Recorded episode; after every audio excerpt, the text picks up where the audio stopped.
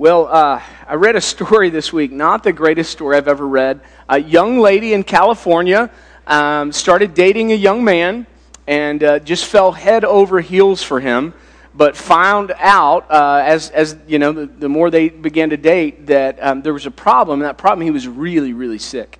Um, so this this guy, uh, he, he he literally, he was going to die um, because he had severe kidney disease. And so uh, he was on a donor list. And so they began dating. Um, just his girlfriend loved him, spent time together, uh, was with him as as uh, they found out that none of his family members were a match. They started kind of doing like a, hey, let's reach out to the community, see if we can find you a kidney. And so uh, uh, she herself got tested, and and lo and behold, she was a match.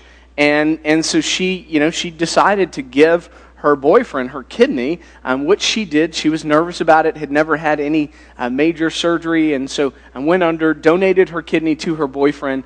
Um, seven months later, seven months post-recovery, uh, he went with uh, some friends uh, for a bachelor party and cheated on her while he was in Las Vegas. And uh, and their relationship there ended. And so uh, I just want to I want to ask this question of you, hearing that story. If you were her and, and you had an inkling of what might be to come, would you still have done it? Right? If you were her and, and you knew how the story was going to end, would you have done it? And with that kind of like processing in the back of your mind, I, I want to put up this morning's scripture. Uh, the focus of our text here is Romans five, seven, and eight. It says this, it says, "For rarely will someone die for a just person, though for a good person perhaps someone might even dare to die. But God proves his own love for us in that while we were still sinners, Christ died for us." Right? And and so in our final week of Advent, I, I thought how appropriate that we just, I, I want to go to a passage of Scripture with you that actually has, it has all four representations of every candle that we're going to light, what what they mean. Um, so I'm in Romans chapter five. If you have your Bibles, you want to open them. And I'll just point out to you, each week of Advent is found in this in this passage, right? So Romans five, starting in verse one, it says, "Therefore, since we have been declared righteous by faith, uh, we have peace um, with God through our Lord Jesus Christ." So um, that was week two, peace, right? We began with hope, and then it was peace, and then joy, and then this week is love. So so we have peace with God through our Lord Jesus Christ. We have also obtained access uh, through him, or yeah, access through him by faith into this grace in which we now stand. And we rejoice, that was last week, joy, right? Um, we rejoice in the hope, that's week one, of the glory of God. And not only that, but we also rejoice in our afflictions. That literally was the message last week, right? Uh, joy in the midst of, of suffering, right? So, but we also rejoice in our afflictions because we know that affliction produces endurance. Endurance produces proven character. Proven character produces hope. Again, uh, week one. Uh, this hope, week one, will not disappoint us because God's love, that's this week, has been poured out into our hearts through the Holy Spirit who was given to us. For while we were still helpless, uh, this is on the screen now, verse six, seven, and eight. "For while we were still helpless, at the right time, Christ died for the ungodly. For very rarely will someone die uh, for a just person, though for a good person, perhaps someone might even dare to die. But God proves his own love for us in this, that while we were still sinners, Christ died for us." And with that in mind, there's four things I'm going to share with you this morning uh, as we focus on this final candle, um, the love of God. And, and we just start here with this truth that, that God is love. I, I just I want to speak that over you this morning. I want you to know that God is love. God is love. In, in our passage, uh, when you read verse six, it says, "For while we were still helpless, at the right time, Christ died for the ungodly." When we were helpless and ungodly, Christ died for us. And and you, you got to read that and you go, why? Right? Why would God do that? Why would God send his very best? Why would he send Jesus? Why would Jesus willingly, Philippians two, step out of heaven? It says that he humbled himself, considered himself nothing, took on the very nature of a servant. Why would God do that for us when we weren't deserving of it, while we were still sinners, while we were still rebellious? Why would God do that? And the answer is actually found in, in First John. In First John chapter four, verse seven and eight, John writes, "Dear friends, let us love one another because love is from God. And everyone who loves has been born of God and knows God. The one who does not love does not know God. And then he drops this, this, this bomb of truth at the very end, because God is love. Because God is love. Why would God send Jesus to us while we were still his enemies, while we were still rebelling, before we ever changed, before we ever repented, before we ever got cleaned up, before we ever got our acts right? Why would God do that? And the answer is because he is love. Not just that he loves, but he is love. And this is a foreign concept to us, because we're not love. We're selfish. We love, but we're selfish. It, you got into our D N A. Our D N A is, is self-centered. It's about us. We're capable of loving others. We're called to love others. But the love that we know is conditional by nature, right? We we love something when, when it, it, it gives us some kind of reward. We love something because of some kind of attachment, right? But God is, he, he doesn't just love, right? We, we kind of assign our human attributes to God. We're like, oh yeah, God loves. And we think of it the same way that we love. We love pizza. We love puppy dogs. We love, you know, and we love Christmas. Um, but but no, God doesn't just love. He, he does love as an action, but more importantly, he actually is love. His very D N A is love. So I want to say this to you because this is huge. That means that there is a never a time that God cannot love, that he is not love. There never ceases to exist a time that God's not loving, ever. Never, ever, ever is there a time that God is unloving, because God is love. That's huge. That's huge. When you begin to grasp this love of God, like it is who he is. It's not just what he does. So we begin there with this truth that God is love. But more than that, I want you to know that this God who is love loves you. God loves you. He loves you. I'm going to say this to you this morning. I'll take off glasses so I can see you, right? All right, listen. He loves this version of you, okay? Don't get it twisted. Sometimes we hear that God is love. We hear that God loves us, and we go, like, no, I, like either we don't want to believe it, or if we do buy into it, we'll, we'll believe it, but we'll only believe that he'll love some future version of us when we finally get our stuff together. And that's not, couldn't be further from the truth. While we were still sinners, Christ died. God doesn't just love some future version of you that might be better. He loves the messed up, dirty, ugly, naked version of you right now. He loves you. And there's nothing you could do to make him love you more. He loves this very version of you. Not just some future version. When you finally get your act together, no, he loves the mess that you are today. God loves you. Man, he loves you. And and, and I, I want to try to help explain this love of, of God um, for you. I'm, I'm going to turn to First Corinthians chapter thirteen. It, it describes um, love, but specifically it describes God's love. You, you could either put, put the word uh, God, the name God there, in the place of love. I'm, I'm just going to say the love of God. Um, but there, it's the same thing, the love of God, because God is love. So First Corinthians thirteen, starting in verse four, it says, the love of God is patient. That's the love that God has for you. It's a patient love. The love of God is kind. The, the love that God has for you is, is kind. The love of God does not envy. The love of God is not boastful. The love of God is not arrogant. The love of God that he has for you is not rude. The love of God is not self-seeking. The love of God is not irritable. The love of God is not irritable. Some of you, man, you you sense that. That that was that was the house you grew up in, where the people you loved the most could be a little irritable, right? It says the love of God is is not irritable. The love of God does not keep record of wrongs. Some of you, that like that is so hard to fathom because, because everybody in your life that has said that they love you keeps a record of everything you've done. And every time you mess up, they go back to the well and they go, see, same old person. But the love of God, it says, does not keep a record of wrongs. The love of God finds no joy in unrighteousness, but it rejoices in truth. The love of God bears all things. The love of God believes all things. The love of God hopes all things. The love of God endures all things. The love of God will never end. Ever. God is love. And, and listen to how he loves you.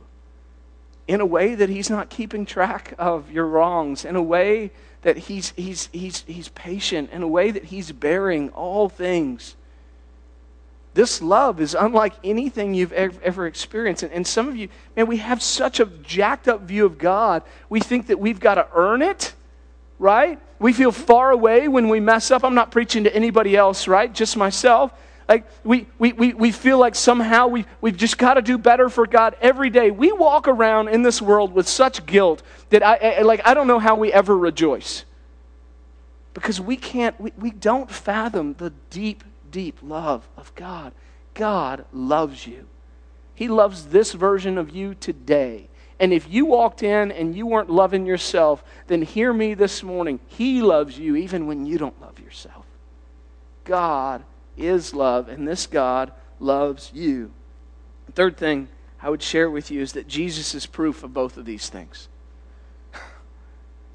Jesus is proof of both of these things. So let's talk about the fact that first, that Jesus is proof that God is love. If you read the Old Testament, many of you are going to start a Bible reading plan uh, when January rolls around. Um, it's December. Uh, you started with great fervor. Uh, maybe you haven't ended with such great fervor in reading your Bible. Uh, it's okay. There's great Bible reading plans out there. We'll offer one up um, that starts January second. We'll have those available. Um, if you want to do that, Pastor John helped put those together this year, and so those will be available. But you can use any Bible reading plan you want to. A lot of those will start in the Old Testament. I don't believe ours does this year, um, but, but some of those will start in Genesis and Exodus, Leviticus, Numbers. Uh, and when you do that, when you jump into the Old Testament, some people read the Old Testament Testament, and they walk away thinking, man, God is just this angry, uh, mean, rule-keeping, following God, right? They just think, man, it, it, it's, it's all about trying to, it, he just seems like our parents, right? You've, you've got to earn his, his respect. You've got to earn his love. And, and if you've ever read the Bible that way and you've thought, man, that's who God is, then you've got to, you've got to get to the New Testament. Because Jesus comes, and his name is Emmanuel. It's God with us. And if you ever wanted to see who God really is, right? If you've ever read the Old Testament and thought those kind of thoughts about God, then you, you didn't really understand the heart behind what was going on, because Jesus shows up, and he is the portrait, the exact representation, Hebrews says, of who God is, of what God looks like, of, of how God loves. And Jesus shows up, and he has compassion. And he shows up and he makes himself nothing, because we were like sheep without a shepherd. He goes to the cross and endures and, and literally pays for our sins because he loves us. And that is the perfect picture of who God is. God is love. Hebrews one three, he's the exact representation of God's being. Okay? So Jesus is proof that God is love, but he's also proof that God loves us. And, and again, one of our verses here, Romans five eight on the screen. But God proves his own love for us in that while we were still sinners, Christ died for us. Um, Jesus, born, God of the universe, placed in a lowly manger. Some of us like to keep Christ in the cradle, but he didn't stay there. He went to the cross. Okay, Jesus grew up. He lived the perfect life that you and I can't. He fulfilled the law completely. And then he died in our place. And when he breathed his last breath, hanging on the cross, he literally said, "It is finished." The law and its curse, the old covenant, and, and, and my need to perform, it is finished. It's finished. And that is proof of just how much God loves you. God loves you so much that he wanted you to live under grace. That he wanted to say, I'm everything for you. I'll be everything for you every day of your life. This Jesus says, come to me, all you who... We talked about this last week. Right? Some of us are trying to lift stuff was never meant for us to lift. Because God loves us. God loves us. Uh, He loves us at our best. He loves us at our worst. Which brings me to the last point, and I just think it's necessary when we talk about the love of God that we just kind of share this last. You're going to go, where is this in our passage? I'll, I'll show you. It's in the Bible, not in Romans five necessarily, but I want you to know that um, God loves you enough to meet you where you are, but he loves you way too much uh, to leave you there. God loves you enough to meet you where you are, but he loves you too much to leave you there. So last week, um, we talked about joy. We talked about joy in the midst of suffering. And I said, we have a misconception of, of the gospel. We have a misconception of God. And we think often that God is supposed to pull us out of our circumstances. That's how we envision a Savior, right? Savior, save me from all this stuff I got myself into. And and God is like, no, um, not, like it's it's God with us. Emmanuel, it's God in our circumstances, not God apart from our circumstances. So not having uh, tough circumstances, that's called happiness. Joy is something that you can have in the midst of circumstances because God has come down to be with you in the mess, right? So so God with me in my hurt. God with me in my grief. God with me in my anxiety. God with me when I'm afraid, okay? And and so it, it's this, this God with me. This this God is, is with me. So listen, God will meet you where you are. Don't don't believe me. Just go study the story of Peter, right? The P- Peter who is, is so passionate about God. He says, listen, God, uh, Jesus, even when everyone else leaves you, I will never leave you. It's me, me and you. I'm ready to go. And Jesus was like, no, Peter, you're going to blow it today. Before the rooster crows the three times, you're, you're going to deny me three times, Peter. That's it. I'll never do it. I'd die first. Sure enough, the third time, he's cursing the name of the Lord. Peter, guys, if you if you read after Jesus uh, dies on the cross, Peter is so injured by his failure. I'm not speaking to anyone here, am I? Um, he's so injured by his spiritual failure that he goes back to his old way of life. Jesus called him, said, you're not going to be a fisherman anymore. You're going to be a fisher of men. Jesus gave him a new assignment. No more fish for you, Peter. You're now fishing for men. After his, his spiritual disappointment, he, he dealt with it in such a way, he actually went back to his old way of life. I don't know if I'm preaching to anybody here this morning, but that's what happened. And Jesus, this is God, loved him so much that he went to him back, found him back doing what he was doing before and said, Peter, do you love me? Lord, you know that I love me. You know that I love you. Then, then feed my sheep. Peter, do you love me? You know that I love you. Then feed my lambs. Peter, do you love me? Okay. And here's what I'm going to say to you. Listen, he met him where he was, but he refused to leave him there. And the same is true with you. You don't believe me? One of Jesus' most common sayings, ready? Uh, he, I'll show it to you, Mark two fourteen. Passing by, he saw Levi, son of Alphaeus, sitting at the tax office, and he said to him, follow me. Jesus, time and time again, meets us in our circumstance. He loves us enough to sit with us in our grief, in our anxiety, in our pain, in our hurt, in our loss. But he loves us too much to leave us there. He always says, now come, follow me. thirteen times you can find the exact phrase. Many, many more times you just see people, it says they met Jesus and then they followed him. He loves you enough to meet you where you are this Christmas, but he loves you too much to leave you there. So what do we do with that? Um, I'll give you a little bit of homework before uh, Christmas hits next Sunday. Here's your homework. Number one, I pray that you would accept the love of God. All right? God is love. Jesus is proof. At some point, you have to accept that love. Um, life is not so good if you don't. The story doesn't end well for those that reject the gift of Jesus. And if you've never received the gift of Jesus, then let today be the day. And you may say, I, I'm, I'm just not religious. That's cool.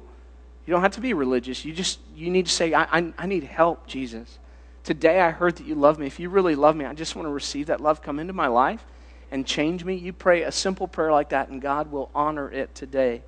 Um, second thing you need to do, uh, once you, by the way, the second thing is impossible without the first. I love you. Some of you have been reading books. You've been trying it. You can't do the second thing without the first thing, okay? So here's the second thing. Ready? Love yourself. Cannot love yourself. You can read every book. You can take all the spa days and the personal time. Um, you can do it upright, but you can never love yourself without Christ. You can't. Because until you come to an understanding that God is love, it's not something He does, it is who He is. And this love lives inside of you and says, you're enough today, you're enough tomorrow, you're enough on your best, you're enough in your worst. I have done it for you, I love you. It's not about your performance, it's about my perfection. And until you get that, you'll never love yourself. Until you get that, you will walk around ashamed, living in guilt, frustration, confusion, looking in the mirror, hating what you see, looking back at you, because you don't understand that Christ has died for all of it. That He is bigger than all of it. That when you look in the mirror, yeah, you see a sinner, but that sinner has been bought with the blood of Jesus. And that sin is gone forever. Not just yesterday's, but tomorrow's too. Whew. And then when you get there, you can begin to love yourself the way that God loves you. And by the way, until you do that, it's impossible to love anyone else. Right? Second greatest command in all of Scripture, love your neighbor as yourself. yourself. You ever wonder why we struggle so much to love others? Because we can't truly accept the fact that God loves us. All right?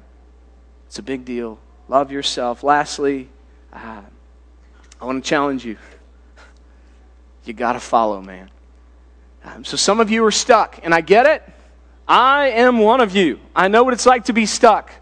And you've been stuck in a rut for a while, right? Stuck in a rut for a while. Um, what is, what's the name of the, the, the show? Uh, oh, come on. It's the Alaskan Fisherman. What is it? Yeah, where they're, they're, you know, they're always catching the crabs, the big boats. Deadliest Catch. Yes, Deadliest Catch, right? The Deadliest Catch. Okay, so I haven't watched it in a while. I used to be a Deadliest Catch fanatic, okay? Used to watch every episode. Um, and there is, uh, there's, a, there's a season, right, where you got to grind it out, and where they lay the pots and the waves come a certain way, and they call it being in the ditch, right? And you're in the ditch, and when you're in the ditch and the waves are just like you, you got it. You got it. You got to finish it, right? You just, some of you have been in the ditch for years, and and the waves have just been beaten upon you, and you are tired, and you are weary, and I, I get it. And here, the beauty of it is, Jesus is in the ditch with you, get getting pounded. He's right there with you. You're not alone. But Jesus is like, hey, bro, let's get out of the ditch. Like, he, there's a way out. You just got to follow Him. And so don't just accept the fact that life is always meant to be that way. Like, at some point, you have to go, you know what, Jesus, I am going to follow you. I've heard you say it. You've told me to change. Like, I'm going to do it. I'm going to do what you call me to do. And for some of you, that might be the greatest Christmas gift you've had in years, is just to humbly hear His voice, just that simple voice that says, hey, right here, I'm with you. But if you want to get out of this, there is a way. Just come and follow me. Just come and follow me. I'll give you rest. I'll give you rest. I pray, uh, maybe more than ever, that this Christmas you'll receive the gift of God's love. Do you guys pray with me? Father, thanks for loving us. Thanks for sending your Son. Um, God, I pray that you would change us um, from the inside out, and that we would come to know exactly how much you love us. Lord, we ask all these things, we pray all these things in your holy, powerful, and precious name. And so um, we light uh, the candle of hope. We light the candle of peace. We light the candle of love. And we light joy, and we light the candle of love. See, pink always throws me off, man. Come on. Come on, love. Come on, love. There we go. There we go. Sometimes love takes a little while. Um, all right, so here's what I want to do this morning, guys, before I let you go. Um, years ago, you guys know, um, hopefully you drive by it on a regular basis. You see the new building going up. Um What you may not know is how long ago that started and the story behind it. And so um, the next two weeks, we're going to just take in, um, we're going to call it year in giving. But in the past, um, when we felt like the Lord was calling us to, to relocate, uh, over to eighteen acres by the high school. And we were like, Lord, is this really you? Have you ever been there in your life? You're like, Lord, is it really you calling me to do this? Because it seems so big, right? It's like one of those things. It just seems so big. Uh, and, and listen, so you can follow our, our lead. Uh, I think it's biblical sometimes to throw out the fleece and go, Lord, if it's you, soak up all that water, right? Like if it's you. And so we kind of threw out a fleece and we'd been praying and we said, Lord, if you're calling us to relocate and to be this church we think you're calling us to be, um, then we need you to provide. And we needed like one hundred thousand dollars in like three months, okay? So that was the period. So it was like a three-month fleecing period. Lord, we need one hundred thousand dollars. And we set a day, because we were going to close on the property at the end of December. So we set a day towards the end of December. It was like the seventeenth or eighteenth, which today is the eighteenth, I believe. Okay, so this was years ago, like eight years ago, something like that. Our first, called it Glory Sunday. It was a big deal, and we just prayed. We even had a consecration service before. Like we, we had like a place you could wash your hands and come in and get our hearts right, and, and, and we gave, and man, people, uh, so the Lord showed up that Sunday. We went and counted and came back and told you what it was because it was that big of a deal. And the Lord provided one hundred seventeen thousand dollars and some change in that one day. Um, so when we talk about year-end giving, um, and, and you guys know, and I love you, um, and I pray the Lord continues to build things. I just don't want to be in charge of them all. Uh, it has been a season as we, we work through this project. There's been some stressors. There's been some things kind of going on behind the scenes. And so I just began to pray, and um, I feel like the Lord put um, put a number on my heart. So this year, I want to share with you, I, I don't know, you want to call it vision, uh, whatever, but this is this is where I am. So uh, this year, we go. Can we throw that slide up? So year-end giving slide. Uh, it's in there somewhere. There we go. So in, end of year giving, and I want you to think about it this way. Um, so um, I had a friend call and say, hey, how can I pray for you? And so I began answering um, the, my friends that call and say, how can I pray for you? I've begun answering them over the last week with this. I want you to pray for one hundred. And they're like, what do you mean? I said, this is what's on my heart, okay? So uh, here it is. We've got about one hundred days before we move in. Uh, when I started praying this prayer, it's a little, we're a little further down the road now. Uh, but if you went from today, I think that'd be March twenty-seventh, end of March. They're telling us end of March, like we'll be fully in. We hope to be in before then, but it's about one hundred days. Uh, and I, I, I want us to pray that the Lord would provide one hundred thousand dollars and one hundred people in the next one hundred days. Like that's big, right? Anybody like, whoa, Pastor, hold on. That's a little much. Um, that's my prayer. I, I, want, I want the Lord to add one hundred people. I want the Lord to provide one hundred thousand dollars. I want him to do it in one hundred days. Now, that's crazy. Uh, I, I think that's I think that's like, uh, but that's where, I just feel like that's what the Lord's put on my heart. And you say, well, what is all that about? So some construction overruns uh, did occur. Um, some errors occurred on behalf of our architects. And we we are praying we get that money back. We're praying, okay? We're praying that they're going to file an insurance claim. Insurance will actually pay. However, if it doesn't happen, then we, we want to be able to step in. Um, we, we can we can afford it as it lies. Okay, we can move in. But our goal, remember, was to have the first year of payment set set aside. And so I believe this, this number is what the Lord's put on my heart. I don't know how that'll happen. I don't know if that'll happen just all through giving. I don't know if it'll happen through refund. Like, I, I don't know. But this is the number the Lord's put on my heart. So I'm going to ask you just to join me in prayer. We've got one hundred days. And would, would you be bold enough to pray the one hundred prayer with me? one hundred days, one hundred thousand dollars, and one hundred people. The other part of that involves us. If we're praying the Lord will add one hundred people, we got to start inviting one hundred people. Right? That's kind of the other part of it. You personally don't have to invite one hundred, but if somebody in this church invites one hundred, whew, hallelujah, okay? All right? But I believe the Lord wants to do this. And so I'm going to ask you to join me in prayer. Um, so, so listen, this day, Glory Sunday, uh, and again, we're going to do it Christmas Day. The Lord has always shown up. We're going to extend that. We've got until we move into the building for God to show up and do this.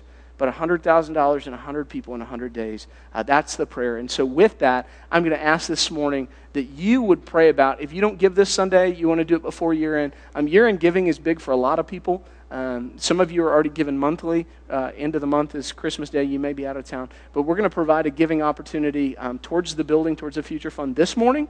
And we'll provide one um, briefly on Christmas Day, uh, just if, if you've got some year-end giving you'd like to do. So here's what I'm going to do. Um, we're going to put up a Q R code that will take you directly to, um, this is not just to our, our website. This is actually uh, to the Future Fund um, fund on our website. That's all you can give if you scan that Q R code. I'm going to pray for a second, and then we're going to give you about thirty seconds before Miss Catherine comes up and does announcements, okay? Um, Father, we have um, studied your love this morning, and, and it's just who you are. You are love. But God, you're also provider. And you, I, I just call upon that name uh, this morning, God, our provider. Uh, you have provided for us time and time and time again. And uh, and Lord, if I'm crazy, that's cool. Let me be crazy for you. But I just, I feel like you've put this in my heart. Um, that you want to provide one hundred thousand dollars and add one hundred people to our number um, within the next one hundred days. And I just pray you would use us to do it. So, Father, let each family pray about their part, about what they could give at the end of the year um, to just bring glory to your name. And we ask that, we pray that in your holy, powerful, and precious name. Amen.